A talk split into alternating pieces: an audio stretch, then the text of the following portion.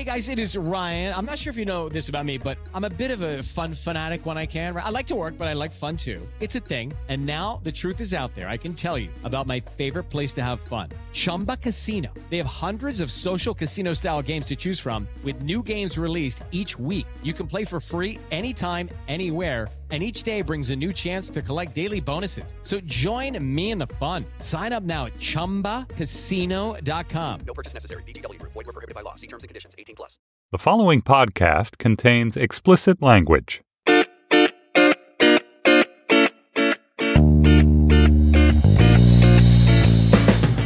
Hello and welcome to the Slate Political Gabfest for July 13th, 2017, the I Love It edition. I am David Plotz of Atlas Obscura.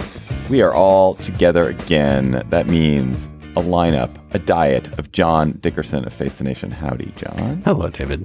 And Emily Bazelon of the New York Times Magazine. Hello, Emily, still in Washington. Yay. How is Hello. it? How is it being in the swamp? You know, it got hot couple- this week, but I'm really happy to be here. I've been having a great time. That's great. Yeah. I'm so glad. How's my, my parents' house? Your Emily parents' stayed in my house is parents' house. lovely. It's cool. It's peaceful. The backyard is nice. We've been having a lovely time at your parents' house. That's great. Thank you to your parents. Yay. On this week's Gabfest, Donald Trump Jr., a chip off the old block, and the snowballing story of his mysterious Russian meetings. Then, is this finally the final chapter in the Obamacare repeal drama as the Senate? The Senate gets to its last moments with this bill. Is this our Deathly Hallows, our Return of the Jedi with healthcare? I don't know. Probably not. No doubt we'll be talking about it forever. Then the New York Times' Mark Leibovich drops by for a visit to talk about the state of Washington, of the, the state of this town in the age of Trump. Plus, we will have cocktail chatter.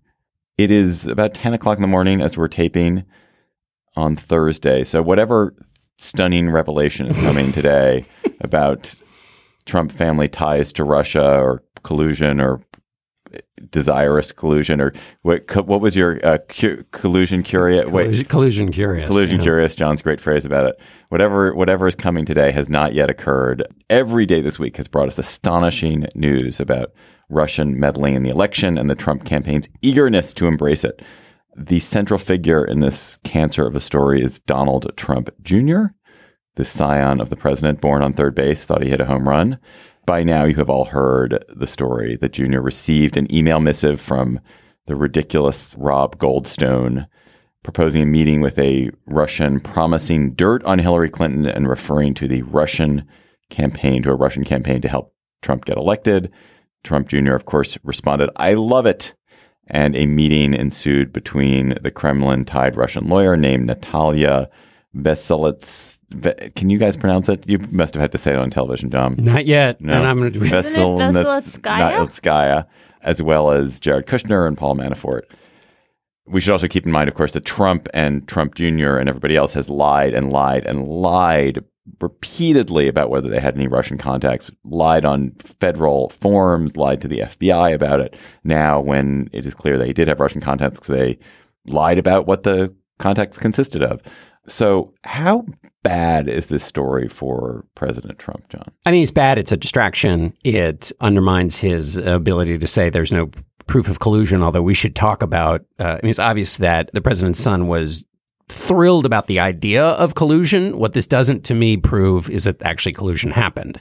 Collusion, in the way we've been talking about it, is means an ongoing effort to work in concert with the Russians to get uh, Donald Trump elected. That's different than uh, um, what happened at this meeting or what we know happened after the meeting or anything like that. But anyway, And that's important for not getting ahead of the facts. Right. And yes. So his position still is, whether it's the truth or not, his position still is that he didn't know about this meeting. So that's, so we don't know. uh, right, but the we had nothing to do with Russia. My campaign, you know, Don Jr. This is Don Jr. not the president, but saying like this is a disgusting allegation. There's a whole sort of set of rhetorical outrage that has now been completely punctured. Absolutely. Right. And so it's a, it, there's, it's a lot stickier for him. And who knows where this will lead. Yes. And if the bar is so low for a meeting where collusion with the Russian government is promised, then presumably in other instances, that since we know the Russians were in an ongoing, constant effort to destabilize the election to help Donald Trump, were there no other entry points of connection between the two? And if the bar was so low in this one entry point,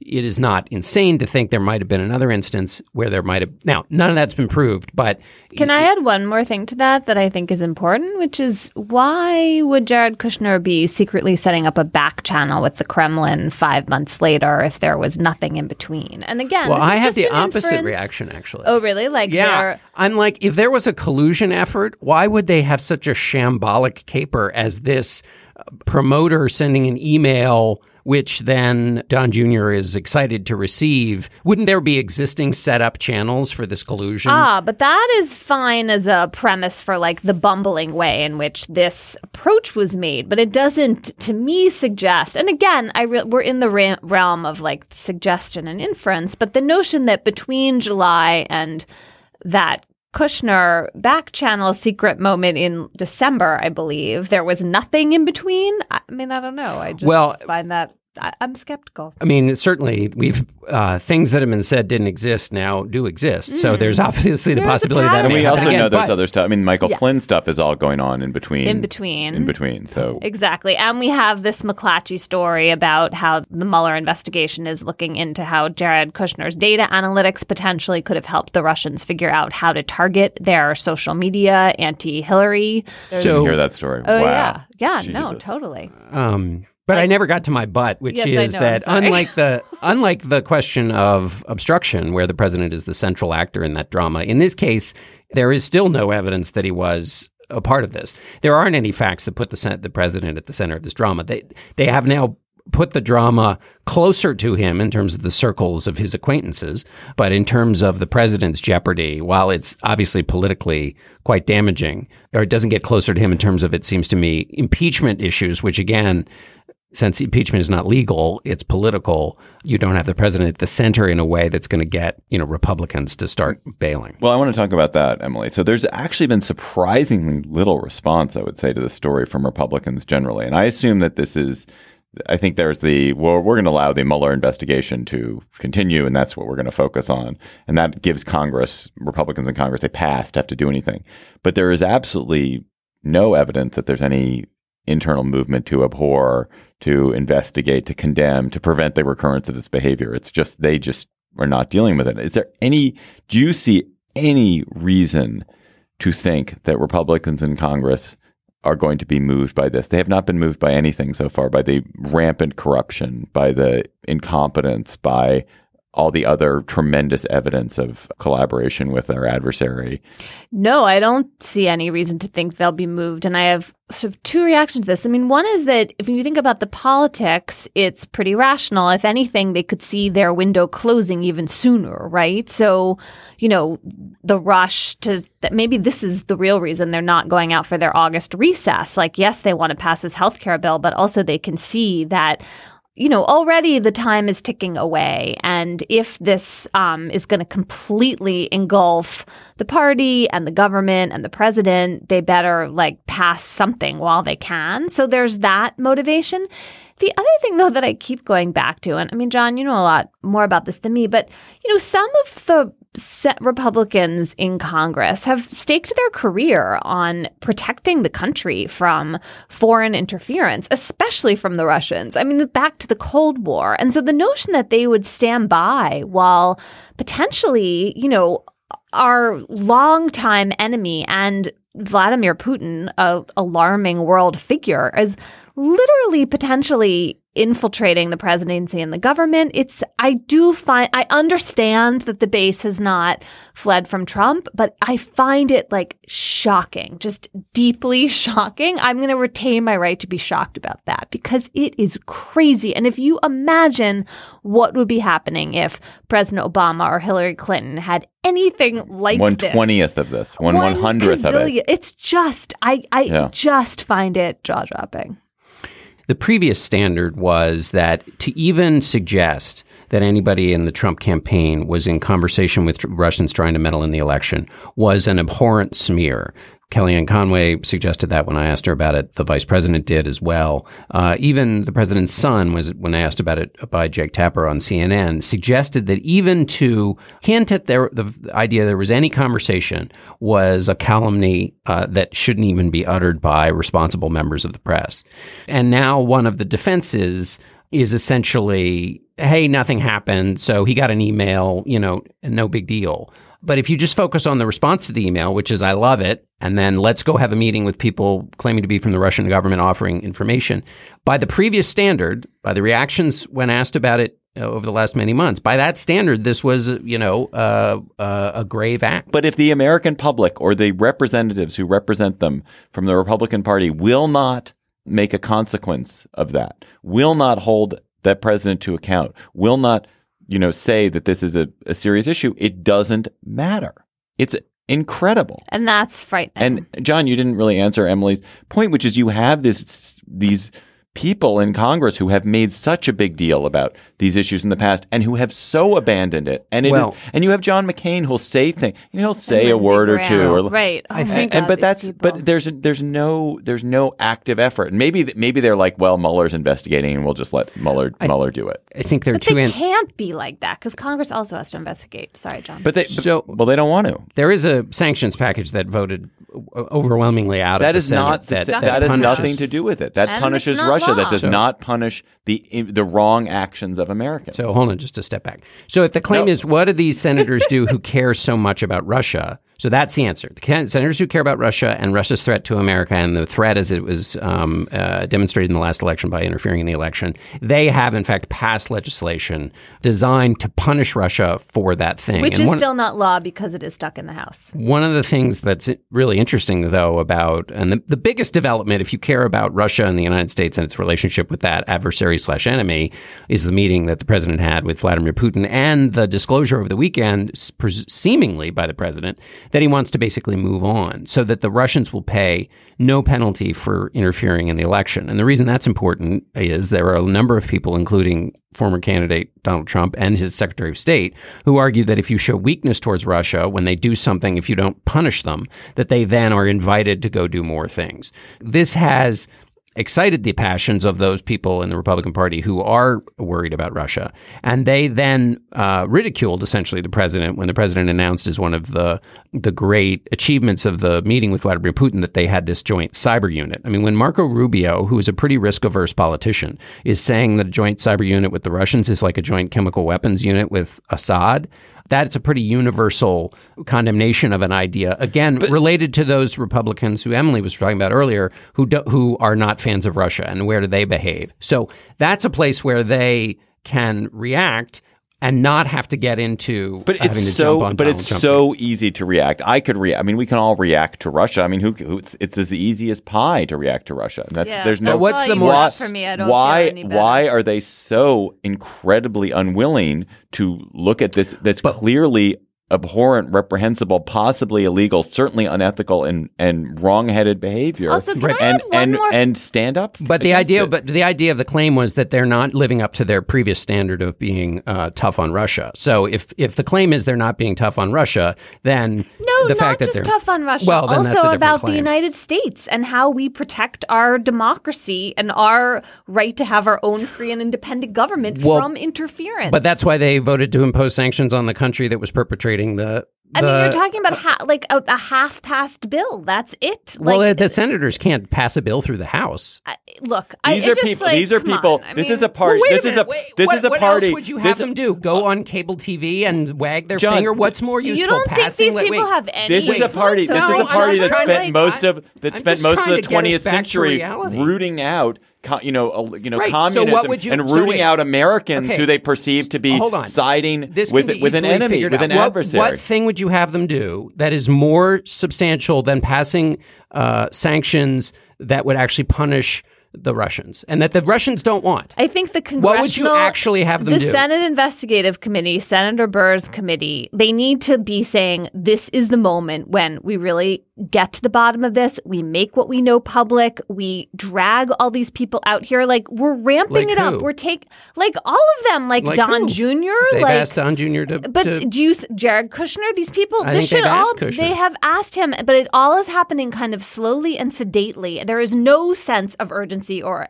anything like approaching like a five alarm but fire still, going by the way, right now. which is more punish? Which punishes the Russians more? Sanctions or having Jared Kushner testify? But you are assuming that You are- punishing the yeah, right. Russians is the only thing on the table, and I But just you think guys are saying bullshit. the entire standard of the question in the debate has been these guys are total hypocrites No, because they've hated Russia no. and now they're not. no, No, because it's no, also that's about what protecting the Well, United go back States. and listen. No, protecting we, the United States against who? but protecting Jared Kushner. No, against- against the protect- Russians. yes, against potentially Americans against who people who are Americans who are betraying the country and undermining And a Democrat I mean, look, democracy and undermining the electoral system. Else, Absolutely. If nothing else, we know now how vulnerable these people were to blackmail. Also, I got to add one more fact to this because I really think this is important.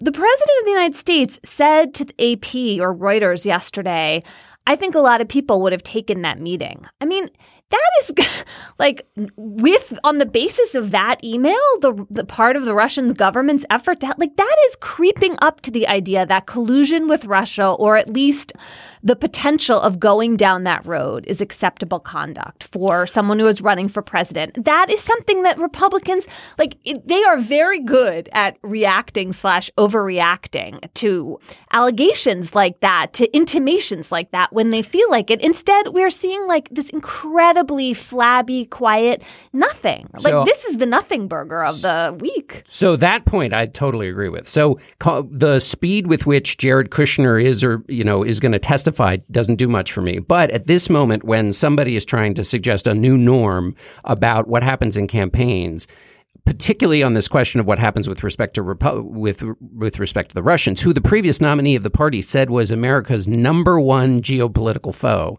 to suggest that a, that an email that comes and says the Russian government is trying to help your father, uh, and we've got dirt that that just accepting that and saying, "Oh yeah, sure, I'll take that meeting," is normal. It is the responsibility of people to say, "No, that's not normal," because while many, many, many things have been done in campaigns that are under underhanded, I mean, Richard Nixon working with the South and North uh, Vietnamese to slow down the peace talks so that Humphrey wouldn't win is pretty grim in terms of the kinds of things that have happened in campaigns. But there have been instances. Tom Downey, when he got what was supposed to be the briefing book from the Bush campaign in 2000, handed it over immediately to the FBI and recused himself from debate stuff when he worked for Gore. Goldwater chose not to go after Walter Jenkins when he was arrested for a lewd act in a YMCA bathroom. McCain restrained a lot of things about Obama's race that were brought to him by people wanting to take on to Obama. Dean Rusk, in a quote that I just found in the 1968 race, they're talking about these wiretaps they have showing that Nixon was trying to slow down the talks in order to hurt Humphrey. And Rusk said, Mr. President, I have a very definite view on this. This is about whether to use the wiretaps to hurt Nixon. I do not believe that any president can make any use of interceptions or telephone taps in any way that would involve politics. The moment we cross over that divide, we are in a different kind of society. That was on a taped phone conversation with Johnson, and they decided not to use the wiretaps to hurt Nixon. Well, I'm really glad you brought all of that up because also now we're back on the same page. And I am going to bring up a law in addition to all the norms we're worried about, which is the foreign solicitation ban. So we have this law on the books. It's illegal to ask a foreigner for a contribution, giving anything of value, and that can be goods and services as well as money, is a contribution. And so asking a foreigner to give goods or services to a campaign below value is illegal. I have stolen all of that from Adav Noti on Twitter. But look, the that is a really broad law, and I've been thinking this week about whether it's overbroad. And Eugene Volokh, a law professor at UCLA, I think, argued that it violates the First Amendment because it's such a broad prohibition. But the reason we have this broad law is that we want to make sure that our elections are free from foreign influence. There is no reason to think that other countries are on our side in making sure that we remain free and independent and have fair and free elections. That's just not something we can assume. And that is what's at stake here. I'm not sure that anyone broke this law. Like, this is where we don't want to get ahe- ahead of the facts, but the the fact that we've constructed these rules to to um to be so broad is indicative of what's at stake. I I want to make two final points. One is, John, I think you are vastly underplaying the responsibility of of the legislature of the United States to To pass sanctions legislation? no, to ensure to ensure that that our elections are free and fair and not disrupted, and that Americans themselves are not getting into bed with people seeking to undermine the very foundation of democracy. I don't know if there's a crime committed, but I don't think it's enough for John McCain and Lindsey Graham to mutter a couple of of uh, you know vaguely condemnatory phrases every now and then. I think there does have to be actual interrogative action by Congress and actual intent to by Congress. So that's the, the first point I would make. The second point I want to make is at the same time, I also think that Democrats and liberals are awfully uh, premature in their celebrations and their glee and their. There's been this kind of Twitter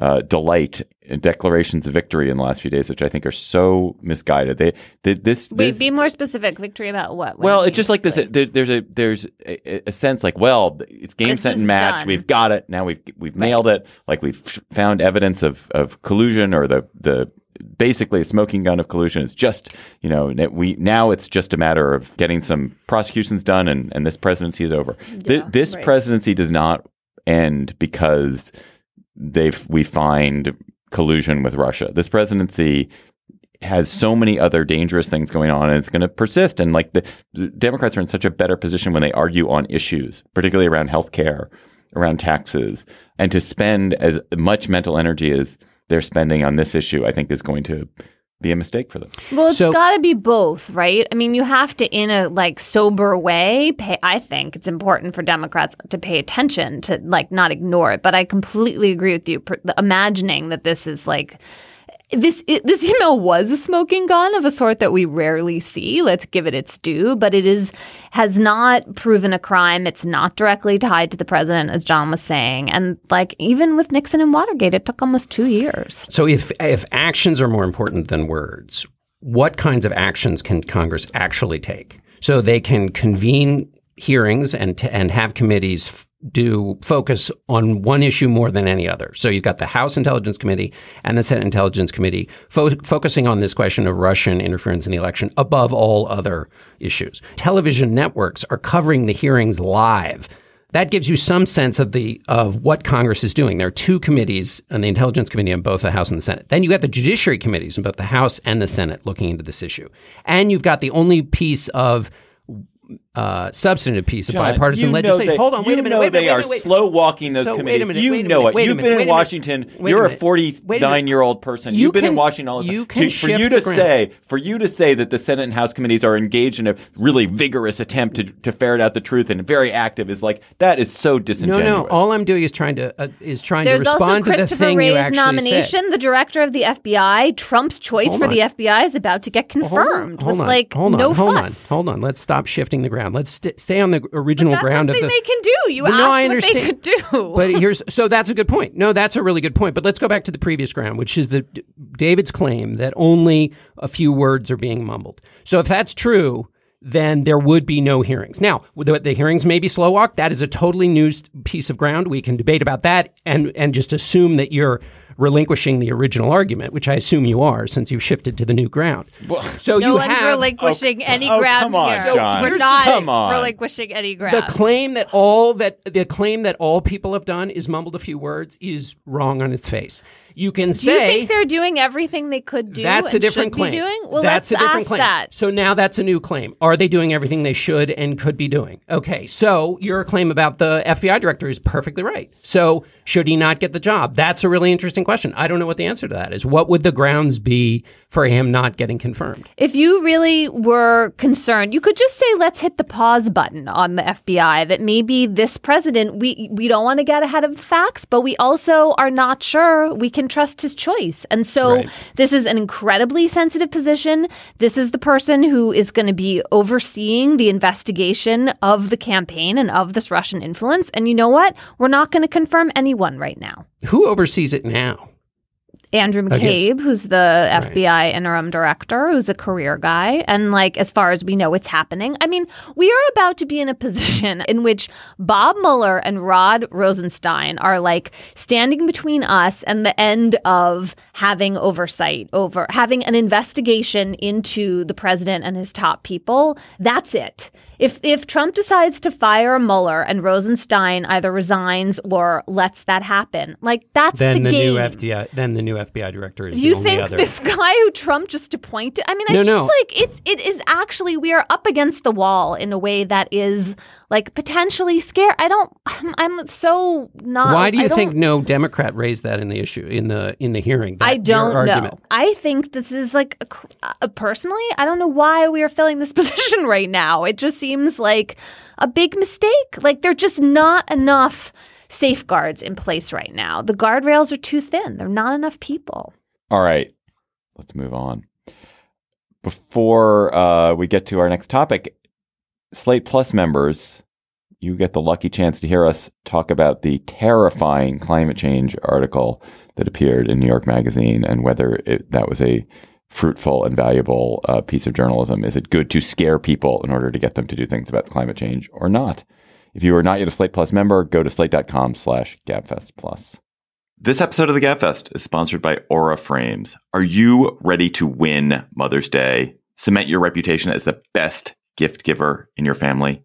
Give the moms in your life an Aura digital picture frame preloaded with decades of family photos. That mom will love looking back on childhood memories, seeing you what you're up to today, checking out grandkids, checking out cousins.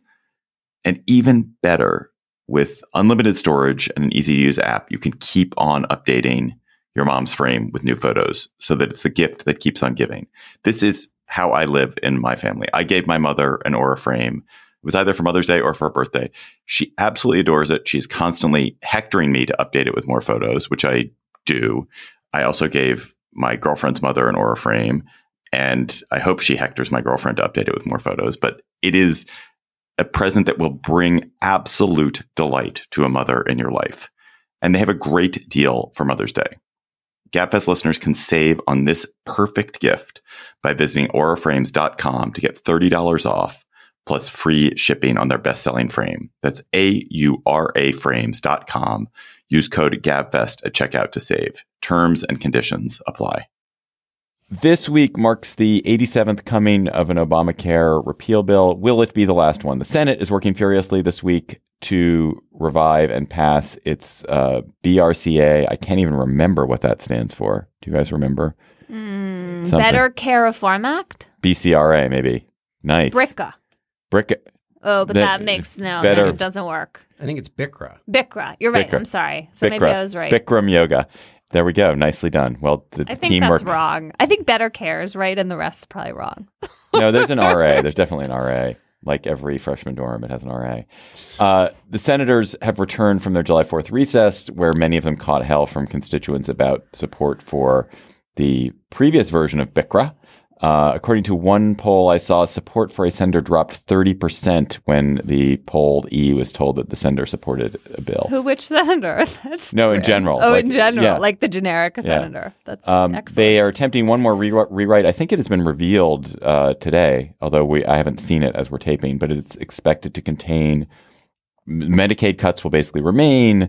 There will be uh, some sweeteners. Some some of the taxes won't. more funny, more funding for opioid abuse treatment.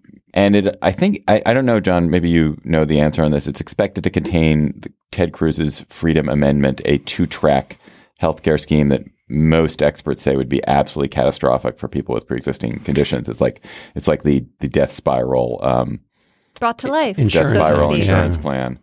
Uh, I think that is will be well. It depends on the how the They were going to score it with and without, right? right, and also to, they, they've got to put that out there to try to for either face saving reasons or uh, it's hard to see how you if that gets if that becomes a part of this how you don't lose your moderates. But if you don't try it, then you never get Cruz Lee and maybe Paul. Though Paul seems like he's not going to vote anyway. Anyway, Exactly. And you also need to, people like Ted Cruz, you need to say, if you're a Republican leader, we gave you all the room you could you could run. Uh, you know, you had a chance to to convince your colleagues. You had a chance to make this case that this is a failure of getting 50 votes, not a failure of trying because you know Senate leadership is weak and doesn't uh, aren't aren't true conservatives.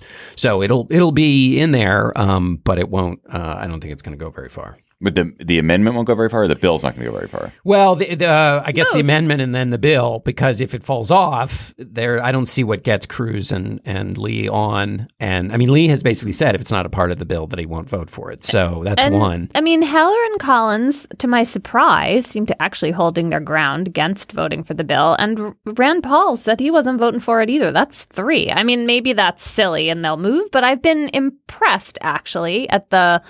The, the things all three of them have said will make it hard to shift to, to change gears at this point. It, it- so, John, is it? Do you think it's going to get to a vote? Do you think? Do you think? I mean, didn't did do you think McConnell has a plan to get it I don't passed? see. I don't. I don't see how it passes. I don't see um, because of this problem, which has been baked in the cake since the minute the they started trying to deal with healthcare, which is you just have two irreconcilable positions. Um, and if you do anything to, I mean, the the the bill or the amendment that um, Cruz and Lee are putting forward, which if people haven't been following this, it essentially allows insurance companies to not have to listen to any of the Obamacare mandates as long as there's one plan in a state that would contain those mandates. The problem, of course, is that all the sick people go into the Obamacare plan, the premiums go through the roof, they aren't able to pay them, so that while you may be able, in theory, to say that, that pre-existing conditions are covered, quote unquote covered, the plans in which the, the plan, the vestigial Obamacare plan that's left that, that has all the mandates that are a part of the Affordable Care Act, it's so expensive that it only covers it in name only, but not actually in a way that actual sick people could get covered. And that's that's something that Republican leadership doesn't like. It's not just the so so-called moderates who don't like it. I mean, the other thing that keeps keeps striking me about all the sausage making is that it's so ideological in nature. So the only argument that's coherent that I hear for what you just described is like we're unleashing the power of the free market. Except, like, first of all, there is no such thing as like a quote abstract free market. Markets are constructed. They depend on how you construct them. But also, it's like this fantasy. That is not how the provision of healthcare has worked. And as I understand it, there are a couple of states that tried to create these separate pools, and it was a total bomb. There's something deeply anti-pragmatic about all this that makes it very hard for me to take it seriously. Well, they the risk pools can work if you dump a whole mountain of money on the risk pool. So but the I thought Republicans didn't like to dump mountains of money on people. so the the way it could work is you set up this vestigial Obamacare plan, and then you say the premiums will be this percentage of your income, no matter what your income, because you shouldn't be penalized if you just happen to be a wealthy person who's sick and has pre-existing conditions. I mean, you shouldn't in a society that decides that you, they want to help people who have pre-existing conditions have access to healthcare regardless of, of income. Anyway, that it would be a percentage of your income and that that would slide with healthcare inflation. I mean, that's a way you could pad um, that vestigial Obamacare plan, essentially making it a risk funded risk pool. The problem is you would then be hooking up the federal government to a huge and expensive thing that I don't think any uh, Republican would be excited to do. And unless you have guarantees that are kind of baked into a formula, uh, a person wouldn't be able to vote for that in good conscience because they would know that the, that unless there's a formula that grows with healthcare inflation, it's not going to grow fast enough to actually take care of these people. And and there's actually even a flip side problem of the whole thing, which is that the light plans that Cruz would allow wouldn't cover wouldn't have to cover chemotherapy, pregnancy, hospitalization, prescription medicine. So you'd have this whole situation of people who Gaming. who like are going to take a risk and say like I'm not going to get any of these things and so I Oh, can pay these cheap plans. But then when they do, there's this whole other problem of like how are those people going to be covered for the things which all of us end up having to pay for? And I, all of us only. So if you, I mean, to to give this more of its due, it is true that our existing Obamacare system asks healthy people to subsidize sick people. that's In what an addition, insurance pool I is. yes, I totally understand. But Community if rating. you were really going to solve for that problem, you would move towards something like a Medicaid or Medicare buy-in or single payer. Except that you are believe that you know any kind of government involvement in the provision of health insurance is anathema and socialism and is going to destroy the country. Right? It's like only if you're trying to separate out the to to to not blend the risk pool in this way that makes insurance fail, and you deeply oppose government involvement in providing health insurance, that you get to this answer. One of the things that's been interesting is that senators from rural states or states that have a lot of rural hospitals have been worried about what this bill will do, uh, Republican senators. And this, again, is another surprising. I mean, the president, who has been essentially absent from this debate, which is amazing, again, when you think about it, his skill in the private world was as a marketer, both as And a a politician deal maker, don't forget. you know, he turned in from being a real estate guy to being a guy who sold basically his name to being a TV guy. Like he knows how to market stuff in the in his previous life, and the marketing of this has not um, shown the the fruits of his expertise. But also in the bill itself, it the the forgotten man who the president campaigned for. Is, the reason these senators are worried about rural areas is because they get hit, and that's the part of the Trump coalition. So, how the Trump coalition can get this far down the line and still be in jeopardy by a bill being put together in the era of President Trump is um, a failure of execution, if nothing else, um, and kind of amazing. And then one other thing we should note is the there's an obvious t- tactical reason for the way that, uh, that that Mitch McConnell is doing this, which is through reconciliation, which only requires a majority of Republican votes.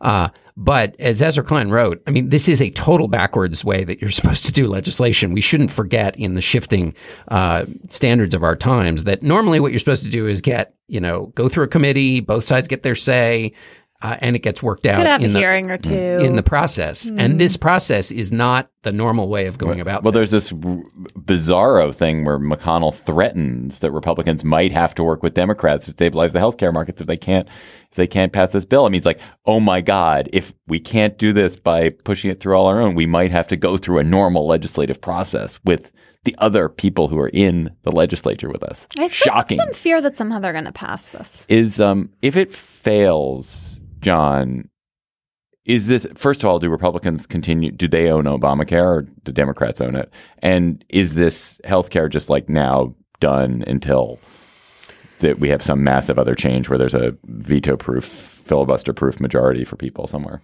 Well, there are some competing pressures. There's the tax scorekeeping pressure that you need. It makes tax reform easier if you can cut some of the taxes as a part of the Affordable Care Act. So there's that reason that you would it will make tax reform more difficult. Um, secondly, the the a lot that some of the money in the Republican Party, the Koch network, uh, maybe primarily, has said we're either going to turn off the money to you for 2018 or we're going to be very stingy because you haven't delivered. You haven't delivered on tax reform and you haven't delivered on repealing the Affordable Care Act. So if it doesn't pass, there will be those penalties, and it's that pressure that may very well get some people to act uh, when when it may look like it's in uh, a perilous state right now. The Forgotten Man or the Koch brothers? Who would you choose? Uh, and then the president told Pat Robertson in an interview on Wednesday night that he would be very angry, and he just kind of stepped back away from it. But it seemed like he, and of course, he's declared before that he was going to move on. Remember, after the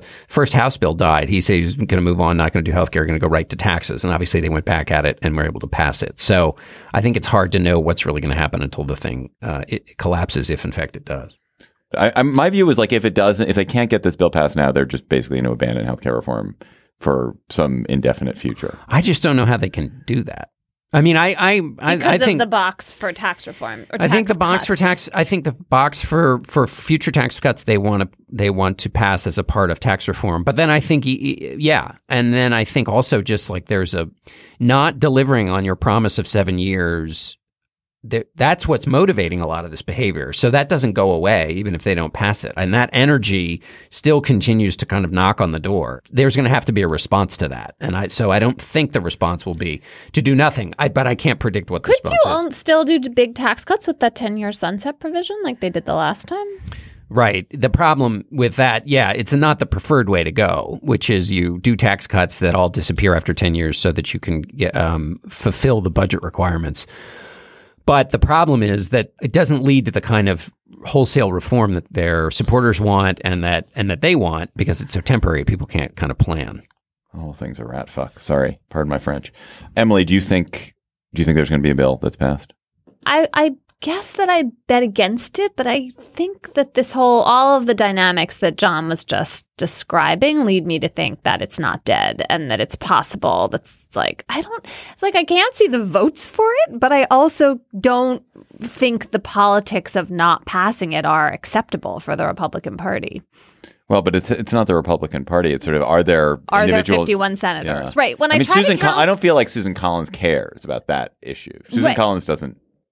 Agreed. Doesn't it doesn't, Doesn't, care, about, She doesn't like, care about the reform abstract goal of, repeal. like, we promised. She- you know, Oh, the right. Koch She'll be okay. Like she's planning to run for governor. It Right. seems like. Uh, yeah, I agree with you. And I also have been surprised. I thought Dean Heller was going to start to cave fast, and he really hasn't. And the other thing is these Republican governors who are trying to stand there and support some of these senators, they haven't moved either. I mean, it also is just from the point of view of like the impact they're going to have on people's lives, the potential upheaval, the polling on how much people disapprove, how scared people are of this kind of change. Like there are a lot of reasons against it. So, yeah.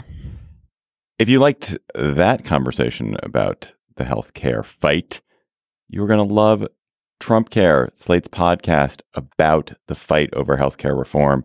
Three times a week, Slate reporters Jim Newell and Jordan Weissman discuss the latest twists and turns in the bizarre legislative saga, and they update listeners on how worried they should be about the future of healthcare.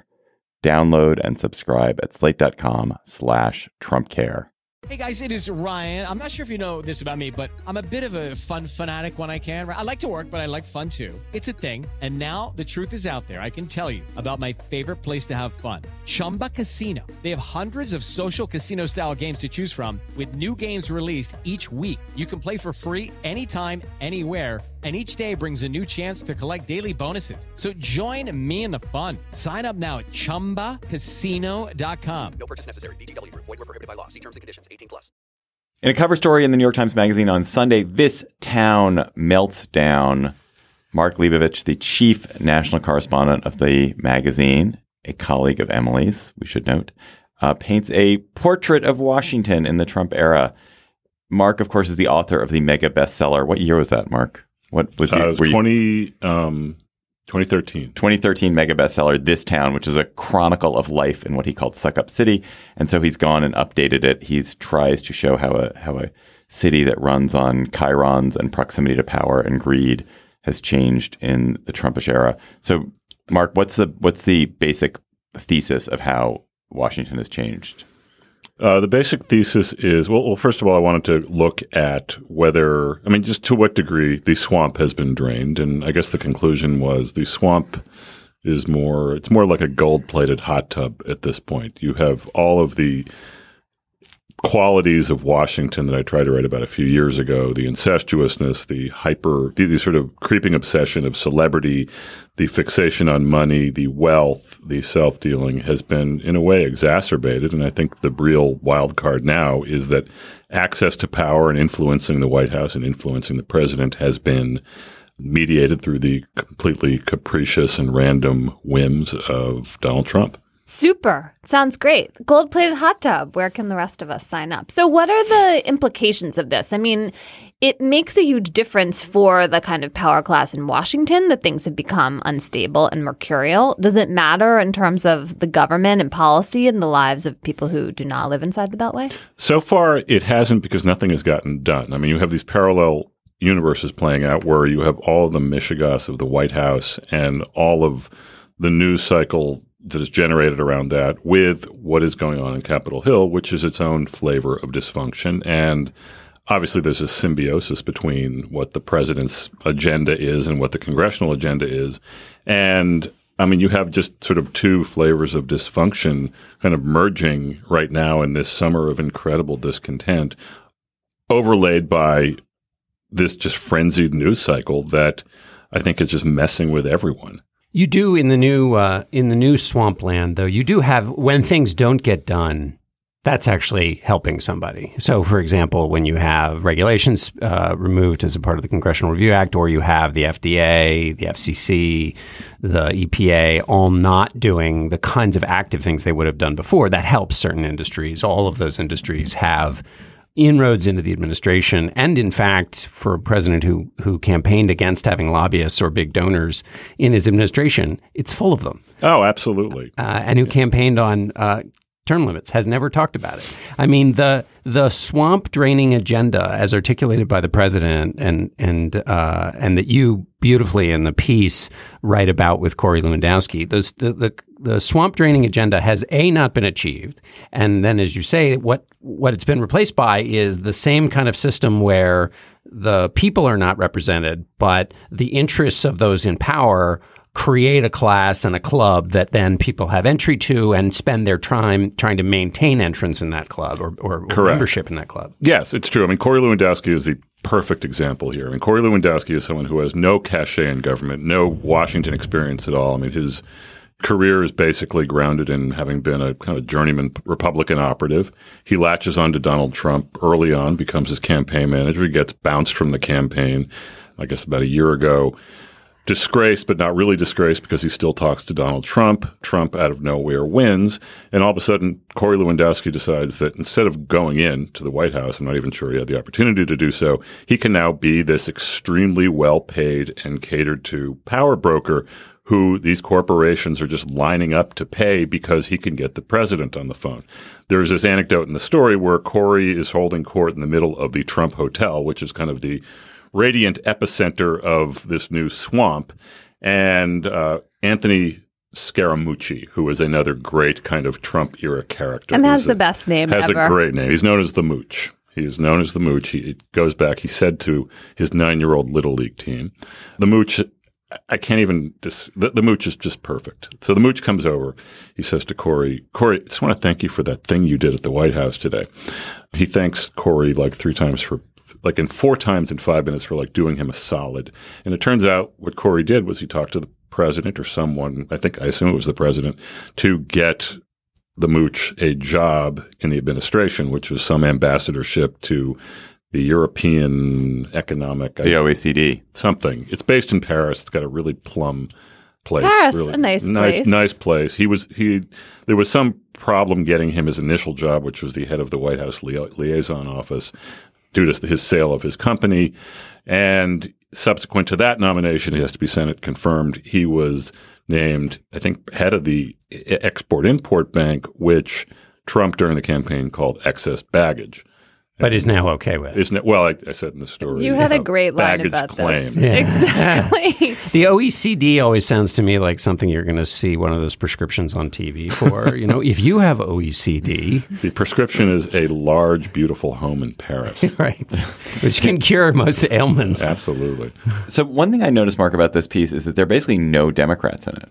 That it's True. a that it's you have great scenes. There's an incredible scene of Trump sitting alone in his office uh, watching a, re- a re-airing of Fox and Hoping Friends. that you'll come in That and talk to him to relieve his boredom, That even though you had no appointment and no plan Although to it speak might to have the been president of the staged. United That States. whole thing might have been staged. Do you think if you were But even if it staging was something, you'd staged, stage like- yourself sitting alone watching Staged Fox and for Friends what? For the benefit on, of who? on repeat? Well, this is interesting. I mean, this, this is, there's like many levels of self parody and parody going on with with what I'm about to say. But POTUS is watching a tape of Fox and Friends, which was on four hours earlier. Apparently, he missed it. Twelve thirty in the afternoon. He was not eating lunch, but he was watching Fox and Friends in this little conference area right off the Oval. And uh, here's where the meta self parody comes in. So I told this story on Morning Joe yesterday, and the president, like about within the next hour, tweeted something about how I'm not watching I don't too much watch TV. too much TV. um, because I guess in the course of this conversation, someone remarked about how he watches TV all the time, and yeah, so the layers here are fun. I mean, I think there's part of me that thinks sometimes that the president is eh, on so many levels above us as far as like humor, humor genius.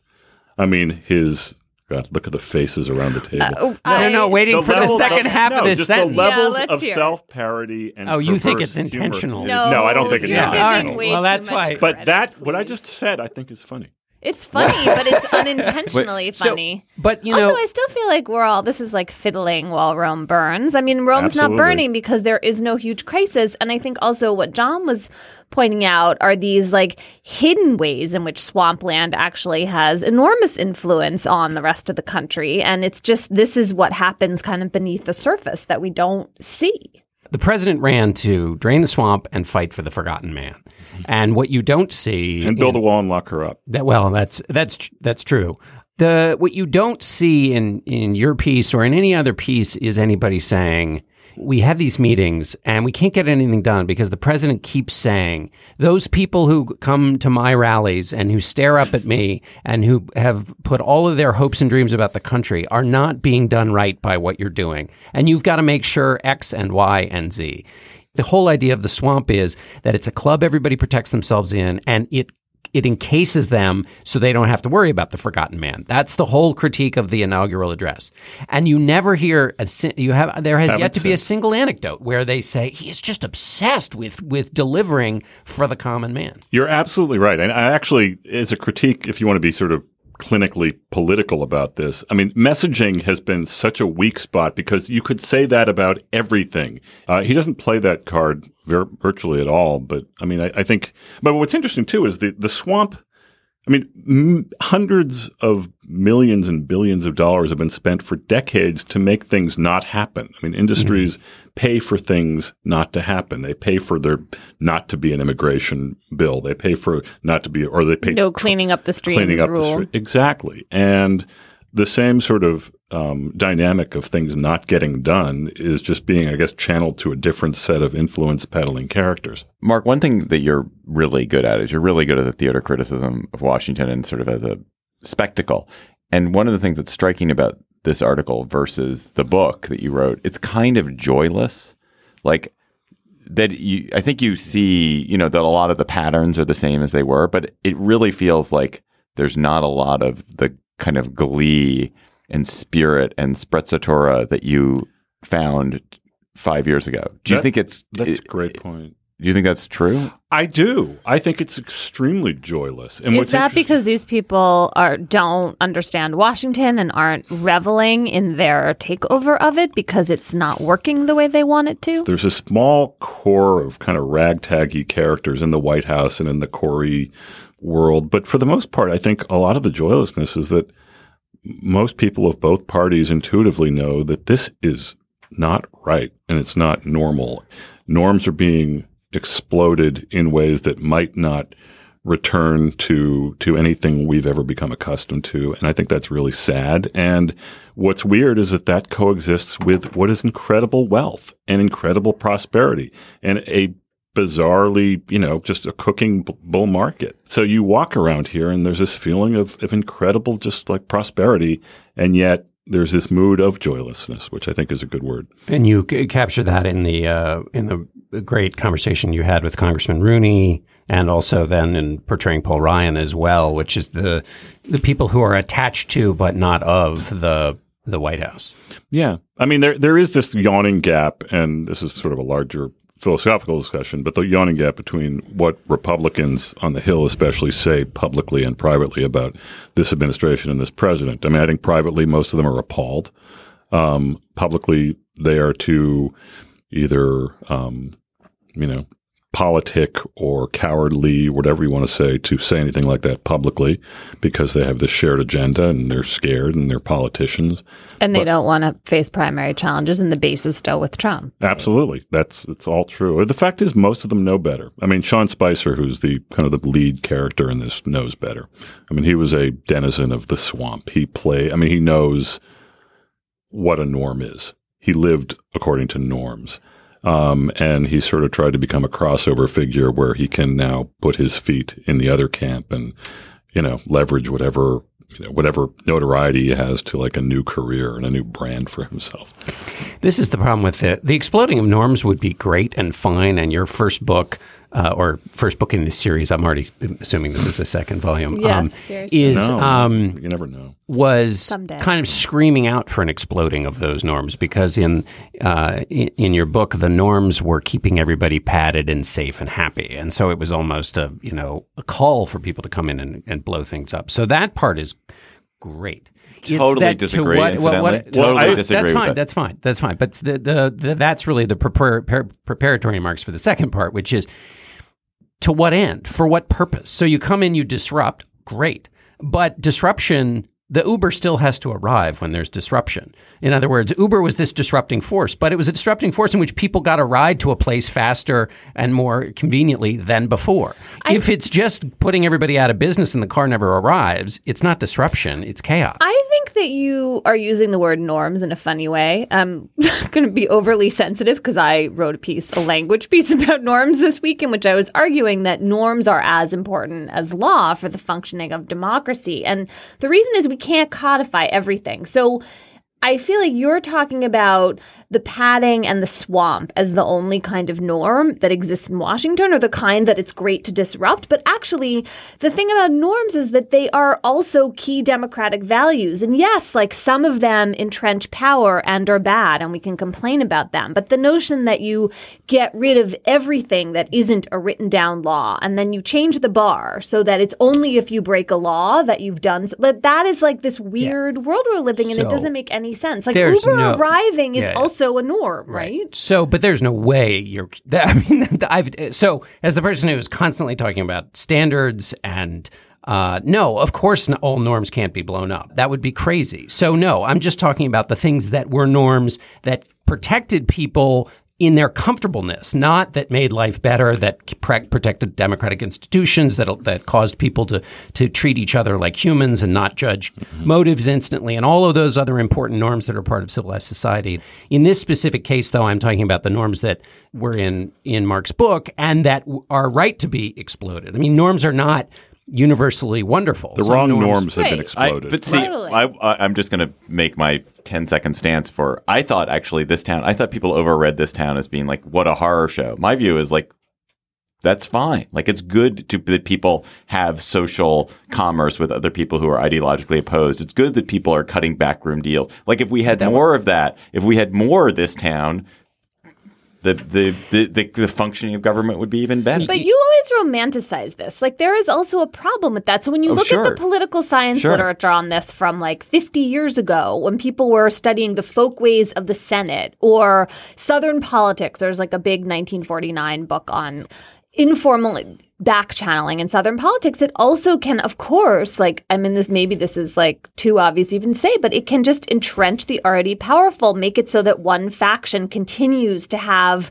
domination long after its utility and keep other people out. And that's like related to the kinds of norms that John's talking about exploding. I mean, I guess I, do, I think if you were to sort of look at the norms we would have been talking about circa four years ago, if I could sort of like have you retroactively utopianly how's that for a couple of qualifiers? Put like a couple of like radical norm shattering things uh, at that period it would have been some kind of radical lobbying reform or anti-lobbying reform. I mean i guess you could have a conversation about term limits so that's sort of a different category. Some kind of radical campaign finance reform i mean there are actually prescriptions. And what you're really talking about is the influence of money. the influence right? of money, the revolving door. I mean, these are all things Obama paid lip service to in 08, um, never really took, and he kept having all these waivers and, and exceptions, and, and he didn't do much. But and right, and that's a problem, right? Because then the Democrats are not pure. But but we've now moved like radically, to borrow that, your yeah. word, in another direction in which like conflict of interest norms for the president and his family, which we never thought we had to write down in a law because it just seemed really obvious you wouldn't do this stuff. Now are being like broken every single day. also, but what the president and what his supporters in many cases are doing is they are trying to excuse a lot of his really, yeah, I think, outside the lines behavior as just, you know, the kind of norm shattering that he ran on and that he was elected on. And I think That's that's, right. potentially really dangerous. Also, I think the distinction, David, what what there's a distinction between what you're talking about and I think what Mark originally wrote about, which is there's a distinction between the the systems that grease the skids and harness self interest. But harness it within boundaries because everybody's self-interested. So you need some some uh, dealing that will uh, make legislation happen. That's a perhaps defensible case, which which you've made before and which we've talked about on here. But I think what Mark was writing about is the system that allows self dealing purely for the self interest of the person involved, where there are no boundaries set up by the system that was supposed to keep people's self interest kind of within the guardrails, but that they're totally gone so that you can operate in a city and look like you're engaged in productive behavior when the only thing you are producing is more comfort for yourself and your friends. Right. I mean, I I would say too. I mean, I mean, again, I hate to go back to Corey Lewandowski, but there is this First time I saw him after the election was at the Super Bowl. Okay, I was at the Super Bowl for this book I was working on, and uh, it was a VIP pregame reception. And who should show up in shorts? And there's all these owners and like machers around. And Corey shows up in shorts, and I said, "What are you doing here?" He goes, "Oh, I'm a guest of Microsoft." And so you know, Microsoft, I guess one of his clients, has just decided to send him a ticket to the Super Bowl, and he's down in Houston living it up. And I mean, I don't know Life who of else. the lobbyist. I, well, I don't know who else Microsoft sent to the game, but you know, four years ago, you probably would have seen, you know, a lot of better dressed, more established former Hill people. I don't know. I mean, it's just maybe it's just a new flavor of swampiness again, mixing metaphors. Is there anything? Now with more Wait. swampiness. All right. So, what closing thoughts do you guys have on norms? One point I would like to make is that I haven't read Emily's story yet, but I think that Story is there the needs to be a story on norms that only quotes people named Norm, like Norm Ornstein. So when I was Googling to work on this story, you know, of course, I started out, I was just like, norms, Trump. No, doesn't work. Norma, Norm, someone or other. Norm Ornstein problem. himself is like in someone who actually is an authority on norms. I mean, this is And And Norm a Eisen shows up Yes, in this. There's correct. a lot Oh of my norms God. who have something to say about Absolutely. norms. And- And it does call out for at least four different words for the norms that Emily wants to protect, the norms that Mark's first book was about, what David was talking about, and I feel like there's a fourth category here. Um, um, the proper name. yeah. We should have an Bedrock values of democracy. That's what I really Here's what been. Right. we should have an award show the town of in Bedrock. which the people who are the best at either shattering or perpetuating or improving norms are recognized, and uh, Norm Macdonald could host it or something, or any He anyone came else. up too in my Googling. Mm. Really, I should hope so. Although Norm Macdonald is a phenom- everyone should go watch the ESPYS that he hosted in 1997 with some of the most offensive, horrific lines ever, which are kind of fun. We are so off the top. off. I don't even know who Norm the topic. MacDonald is. We're talking about Saturday Night norms. Live guy. Norm. Hmm? Cheers. All right, but there was no actual substantive point. You wanted to uh, additional substantive point. You wanted to be made and asked. No, Uh, no, I'm more of an entertainer. Okay. Yeah. No, uh, just read the story. You know, Okay. read the Uh, book. all right, Mark Leibovich of the New York Times Magazine. Read his story, which uh, I've now forgotten the headline, but between the time we started, this town, Our Oh, town melts down. this, This town, town melts melts down. This town in the It Sunday. New York Times Magazine. Thanks for coming by, Mark. Great to be here, guys. Let's go to cocktail chatter when we're having we're having dinner this weekend. We can all chatter at each other. What will we be chattering each other about? John what's your chatter Uh, my chatter is a double chatter. One, it's about a new book about Chester Arthur, a, president everybody makes a lot of fun of, if for no other reason than those extraordinary sideburns he had. But there's a new book out by Scott Greenberger about Chester Arthur, which I have not actually started reading, but looks very good because Chester Arthur, Arthur was essentially this hack politician, kind of stumbled into the presidency, but then in the office, kind of tried to be the better moral character. Ends up not even getting his own party's nomination, but fights the machine to put him in. And I've always kind of had this soft spot for Chester Arthur. So I'm intrigued by that new book and the idea of a president thrust into the moment actually kind of not reclining into the easiest way forward, but actually being pulled by the standards of the job in another direction that they had previously in their career and history not not been interested in. So that's one thing. And the other is just a shout out to the Miller Center at UVA, which having just spent a lot of time with the Johnson tapes for the most recent whistle stop, they have done such a fabulous job with presidential recordings, not just the the audio, uh, but also the all the transcripts. And the great thing about the transcripts is, particularly on the Johnson ones, you can read them and they are they deliver entertainment just on their own basis. I mean, regardless, you don't need context. They're a joy on their own, but they have this great context with this great little web feature where anytime you come across something like the old when when uh, Johnson refers to the old China lobby, you just click the little plus sign and it gives you like two sentences on on what he's talking about so that you can understand why what he's just said is so important. Anyway, they've just done a fabulous job and so if you're ever bored go there and just check out any random uh, presidential recording and you will be satisfied. how many times did you listen to the like barbed wire fence the, the Haggar slacks guy I didn't. Well, I've listened to that so many times in, in uh, previous life, but in this one, there there were uh, surrounding this Anna Chennault conspiracy um, to to slow down the Paris peace, peace talks. it- there were a lot of them, and listening to Johnson try to play these like calm down Nixon, but also calm down Humphrey, so that his little tiny little peace pause at the end of his presidency will will go through. It's just fascinating listening to him. And then at one point he reads, I think it's Richard Russell, a um, letter from Clark Clifford to him telling him how great he is, which sounded exactly like what some of the cabinet aides said to the president during that strange cabinet meeting where they all praised him for the cameras. The language of Clark Clifford's note to the president was like it just exactly from that press conference. So it's a uh, anyway, all kinds of little random uh, gems in there like that. Emily, what's your chatter? I decided to chatter about some good news for a change.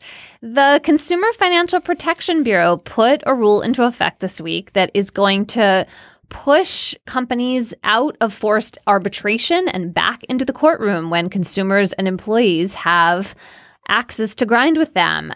That's kind of amazing that in this administration, this is happening. This is something that corporate America really tried to fight. They don't like these lawsuits, these big class action collective lawsuits in which people get their money back and get their rights vindicated. And the glory for companies of forced arbitration is that basically nobody ever go bothers to go through the process and win any real value because you have to do it individually and it's all behind closed doors. And the CFPB is like standing tall in its administration. They did a huge amount of like reporting and research before they put this rule into effect, and it is actually happening. So, you know, there are plenty of people in the Trump administration who have called for defanging the CFPB or shutting it down or getting rid of the head of it, Richard Cordray. But so far, it's like doing its thing, and it's kind of amazing.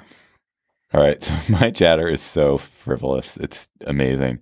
There was an incredible tweet that went around earlier this week, which has now been elaborated into an article on BuzzFeed. It's from a woman. Was, the tweet was a woman named Shelley Zhang.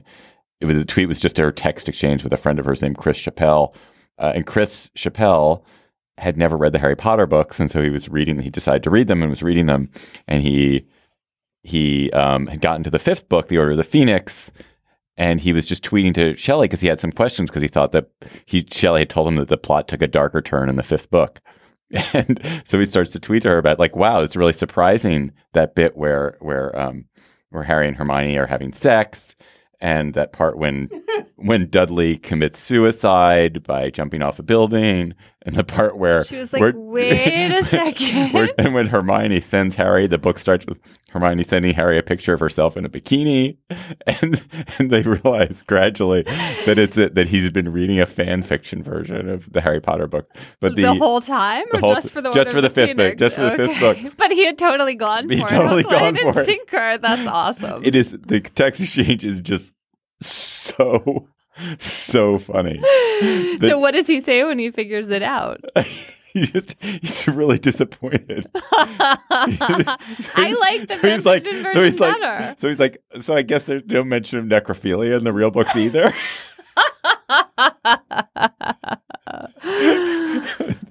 Just, uh. it is. I BuzzFeed wrote the whole thing up. It's really great. That's excellent. Then he, then he actually he, he clipped and pasted a bit of the book, which is like, David has now completely cracked himself up. wow. I might have to take I've ever this over. seen. I don't Harry- think I've ever seen I David. know Hansen. he's like Harry- lost it. he, he cuts and pastes the Harry and Hermione sex scene. All right. Well, David is just hysterically giggling over there. I'm going to use this as an opportunity to recommend a book. Have you ever heard of Fangirl by Rainbow Rowell? uh, Rowell?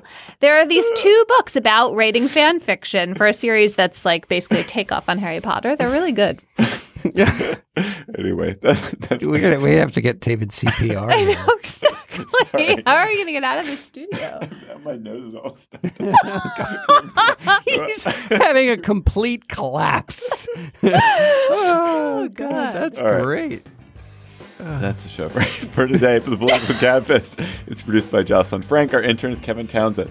Leave us a rating in Apple Podcasts. It really helps us. That we can rise in the rankings and get reach more people, get more attention.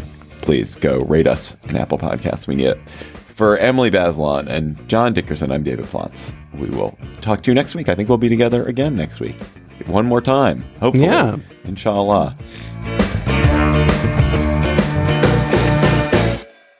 Hello, it is Ryan, and we could all use an extra bright spot in our day, couldn't we? Just to make up for things like sitting in traffic, doing the dishes, counting your steps, you know, all the mundane stuff. That is why I'm such a big fan of Chumba Casino. Chumba Casino has all your favorite social casino style games that you can play for free anytime, anywhere with daily bonuses. That should brighten your day a little. Actually, a lot. So sign up now at chumbacasino.com. That's chumbacasino.com. No purchase necessary. Group. Void were prohibited by law. See terms and conditions. 18 plus.